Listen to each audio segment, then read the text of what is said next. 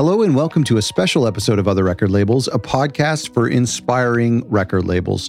But more than that, it's a community, a movement, if you will, of artists, publicists, managers, accountants, musicians, engineers, designers, social media experts, lathe cutters, music enthusiasts, entrepreneurs, all with this singular goal of sharing great music with the world. Here on this podcast, we've had a new episode every week all year long. And it's been an amazing year for the show. I honestly have never had so much fun making something. Other record labels has grown into so much more than just the podcast, though. But at the same time, uh, the podcast is the heart and soul, the the north star, and it's just such a fun thing to be a part of. I want to recap some of my favorite moments of the show this year. And just wait a second. Please don't hang up the phone. This is technically is a clips episode, but keep listening. I know like uh, when a sitcom would do a clips episode over the holidays, it was the worst. But please, I've worked hard on this. I think it's great. Please stay with me. You know, when I talk to people who are fans of the show or, or who in our community, uh, I, I, often reference something a guest said previously on the show, and, and maybe the person I'm talking to missed that episode. I understand our audience isn't able to catch everything. And so I want to highlight a few things that you may have missed this year, and hopefully encourage you to take some time to go back on some of these episodes. And at the very least, I want to play you some things that are really important for us to hear again and to be reminded of. And I'm also going to give a sneak peek into next year and what we have planned. But before I do, and in case I lose you at some point in this episode, I want to make sure you hear me say how grateful I am to our listeners, to you. Recently, I got to see some of your Spotify Wrapped posts and see that this show ranked in your top five podcasts. In fact, for something like 200 plus people, this show was their number one most listened to podcast, which is crazy. And I've been getting two to three emails every single day, no lie, from folks who are finding the resources helpful or who have specific questions or just want to say hello. I love hearing from you. So please email me anytime at podcast at otherrecordlabels.com. It's always nice and I always reply eventually. So thank you to everyone for listening uh, this year, for letting me do this every week, and for being obsessed with record labels. That's what we have in common. And I love that. I, I don't believe what most people believe because I get very tired of it seems like most people are chasing what's already working. Uh, and you're already too late if that's the case. Yeah, right? right. And you know, maybe this is the old, I used to love Arnold Schwarzenegger as a kid, but it's like maybe his old attitude of do what you love and make it lucrative. you know, if you don't really love it, you're not going to be able to put enough energy into it to reach the upper echelon. That's right. And, and I believe that. And it's like, so I always joke, like me and Austin over here, we joke a lot like what's next? And i think well i definitely got to get into uh, uh, poetry and book publishing because what else could be harder yeah, to that's, sell? that's right. But it's um you know anything that you're passionate about i mean i think that's the whole thing is you just share that with people and you make it beautiful. And it's it's something i believe in my regular life and i try to teach my family and and people around me. I want to be surrounded by this energy. There's certain people who leave things better than they found it. Mm and when you do that, it's so easy to attract attention. And in fact, you then hide from attention.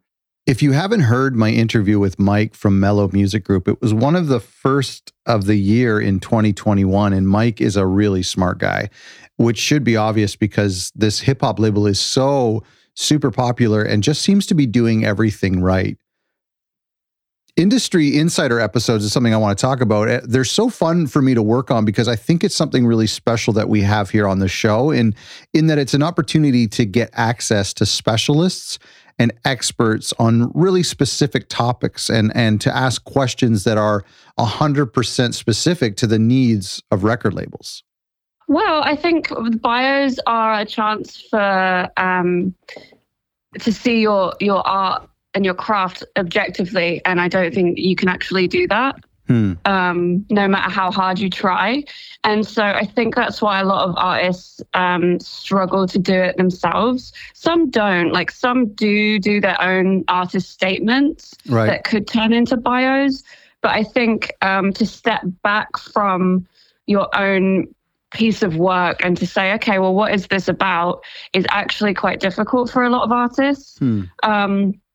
So I think bringing in an outside perspective to help the artist talk through the themes on the record can really help them to understand what this piece of work is about. And actually, the conversation will bring out things that they may not have thought mm. before. Um, so, yeah, I think that might be why it's so painful. I don't have the complete answer to that because I find them quite easy to do. So that's good. Um, yeah, that's true. Yeah.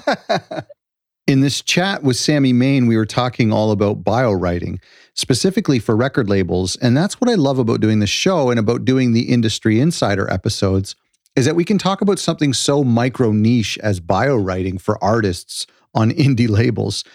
And, and Sammy's idea of having a third party or outsider sit down with the artist and chat with them in real life about their new project and how it can bring out quotes and lines for your bio that will be a hundred times more natural than trying to write something for yourself uh, on the spot. I, I thought that was incredibly smart and helpful. Another Industry Insider episode that was extremely popular was when we talked with the company Infinite Catalog about their royalty accounting software. And I don't often feature businesses or products specifically, but this company came recommended by a lot of our previous guests and community members. And speaking with Hunter was incredibly enlightening. We talk about this on the show about uh, alternative income streams and, and multiple income streams for labels. And it's very likely that a label could have an Etsy store and they could they could sell prints of something or, or whatnot. And so I mean that's just not it's not crazy to think that there are so many different possible income streams out there aside from just, you know, Bandcamp, CD Baby, that kind of stuff. Yeah, I mean, I mean, yeah, you're just talking about merch, and that's you know yeah. that's such a that that's kind of like what we're. It makes me think of what we were talking about at the very beginning about simplicity and you know how in our system we're not we don't really distinguish between you know master side income or rights income or publishing income or you know merch income like it's all just income mm. and it works no matter where it's coming from Make sure you go to otherrecordlabels.com slash royalties to hear this interview and, and to access all of our resources on royalty management for record labels. One of the things that surprised me the most about our audience that I've learned this year is how many of you have actually yet to start your record label. I had always assumed our listeners were label owners or who worked at a label, but I was shocked to find out that a big chunk of our listenership is made up of people who are still in the dreaming and planning stage of starting a record label. This inspired me to create a few resources for folks who need help getting their label off the ground. On our YouTube channel, I released a half hour tutorial that covers the basics of starting a label, and that's been watched by over 30,000 people this year. That's insane. In less than a year, 30,000 people have thought about starting a record label. I'm sure some of you are saying, oh no, we don't need more competition, but I think it's incredible, and I love what that means for our industry. At the same time, we put out an online course uh, at the beginning of this year called How to Start a Record Label that is a more in depth walkthrough of what you need to know and, and what you need to do in order to successfully launch your label. And of course, that led into the book that came out this past spring called how to start a record label, a 30 day guide. I'm, I'm really trying to be conscious of where our audience is in their record label journey. Some folks are still thinking and planning, and others in our community are celebrating their 20th anniversary or, or getting Grammy nominations. That diversity, that idea of travelers scattered along the path at various points in their journey, that's what is so amazing about this community. We're starting something adjacent to an industry that's already moving. It means that you've seen a problem. That's why the independent music industry exists. We saw a problem with the majors, and then we specifically know how to solve that problem. To me, it's so empowering to know that I'm running a business with a roadmap I have to create. That's Katrina Fry of Loretta Records, who I interviewed back in the spring of 2021. And we also featured in our case studies series an absolutely incredible label and one that every new label should be watching closely. I don't know about you, but I use these interviews as a way to get great ideas. Like sometimes just really simple tri- tips or tricks, or maybe it's something huge and philosophical, or it's just something simple. That was the impetus of the show to learn from each other. For example, Josh from Refresh Records was talking about how they set up booths at non music events like comic book festivals or flea markets.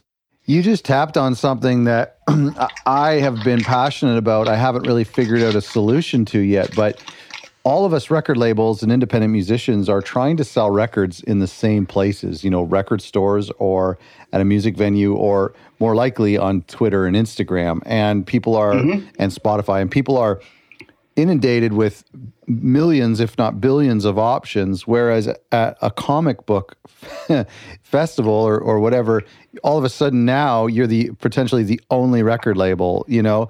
And yeah. I, I've always thought, you know, if you are if your music would fit well in a little country gift shop or at a truck stop or it's something where there aren't other music, then that's that's I feel like people need to go off after that more. I think that's a great idea.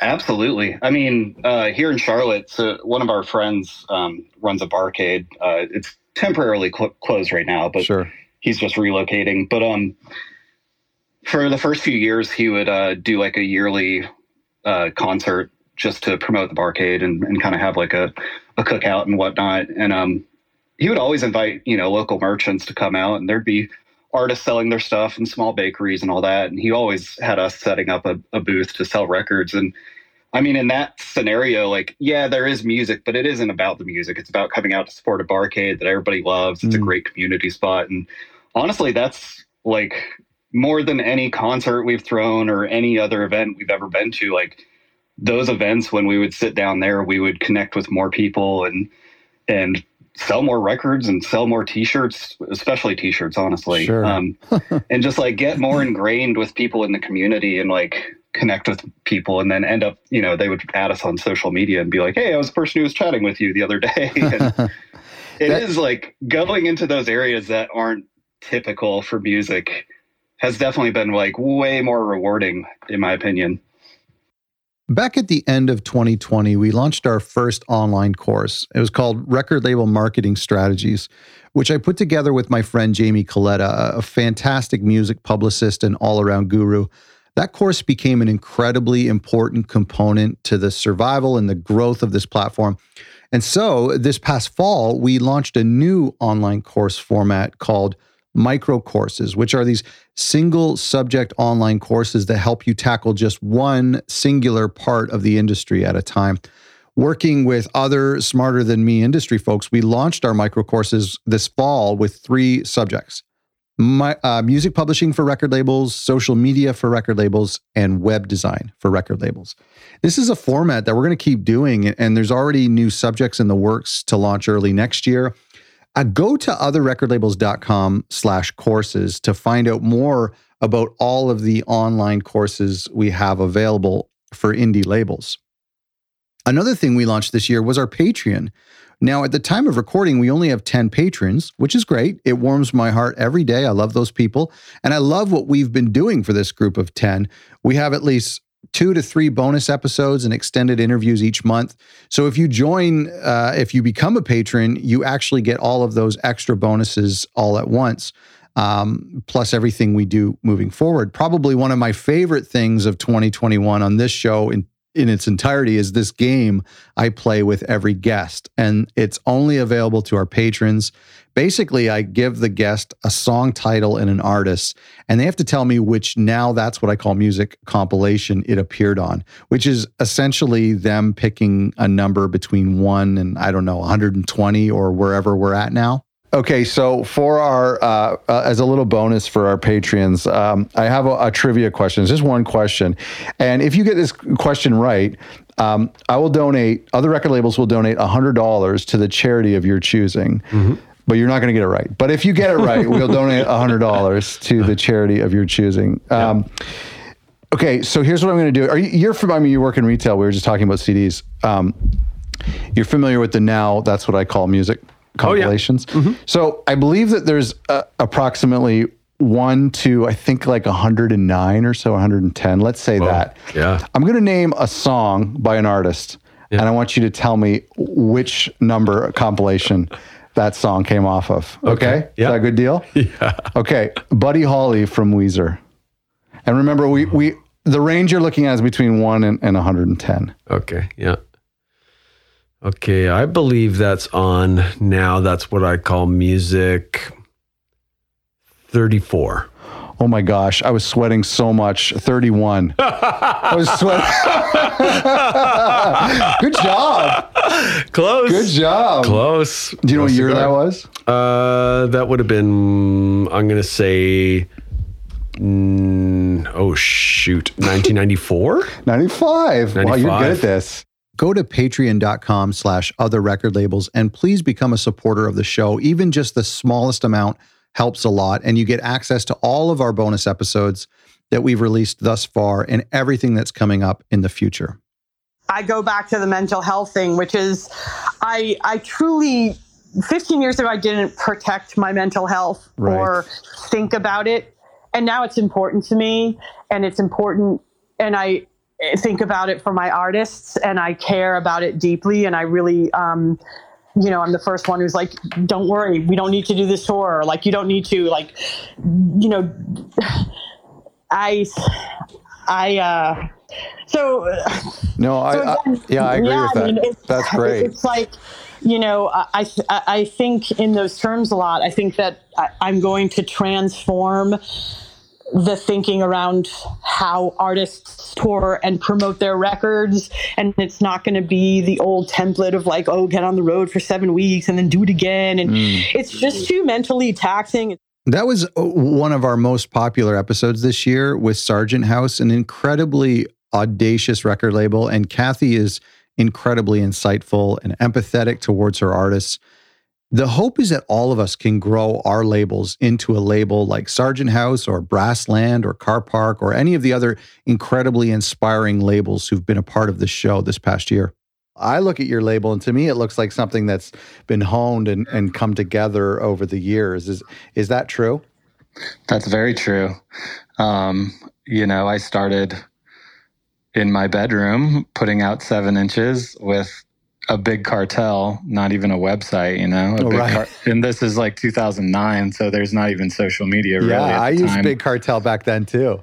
Yeah, so big cartel, MySpace. You know, the yeah. label had a MySpace. That was kind of the the system. Sure. And so, um, you know, in that era, it was like way less involved in a way. Mm. Um, so yeah, start start very started very like um, minimal and has branched out. But yeah, like the when it comes to just like uh, working on the brand and the presentation and the e-commerce and all of that, it's it's certainly a work in progress and especially like this label is bootstrapped you know it, it never taken mm. any like outside investment or anything mm. so it's like just been it's had to evolve over time we have some incredibly exciting projects and labels to feature coming up for next year. We're kicking off the new year with a great chat with Exploding in Sound that I can't wait for you to hear. I'm also 100% committed to diversifying the types of labels we have on the show.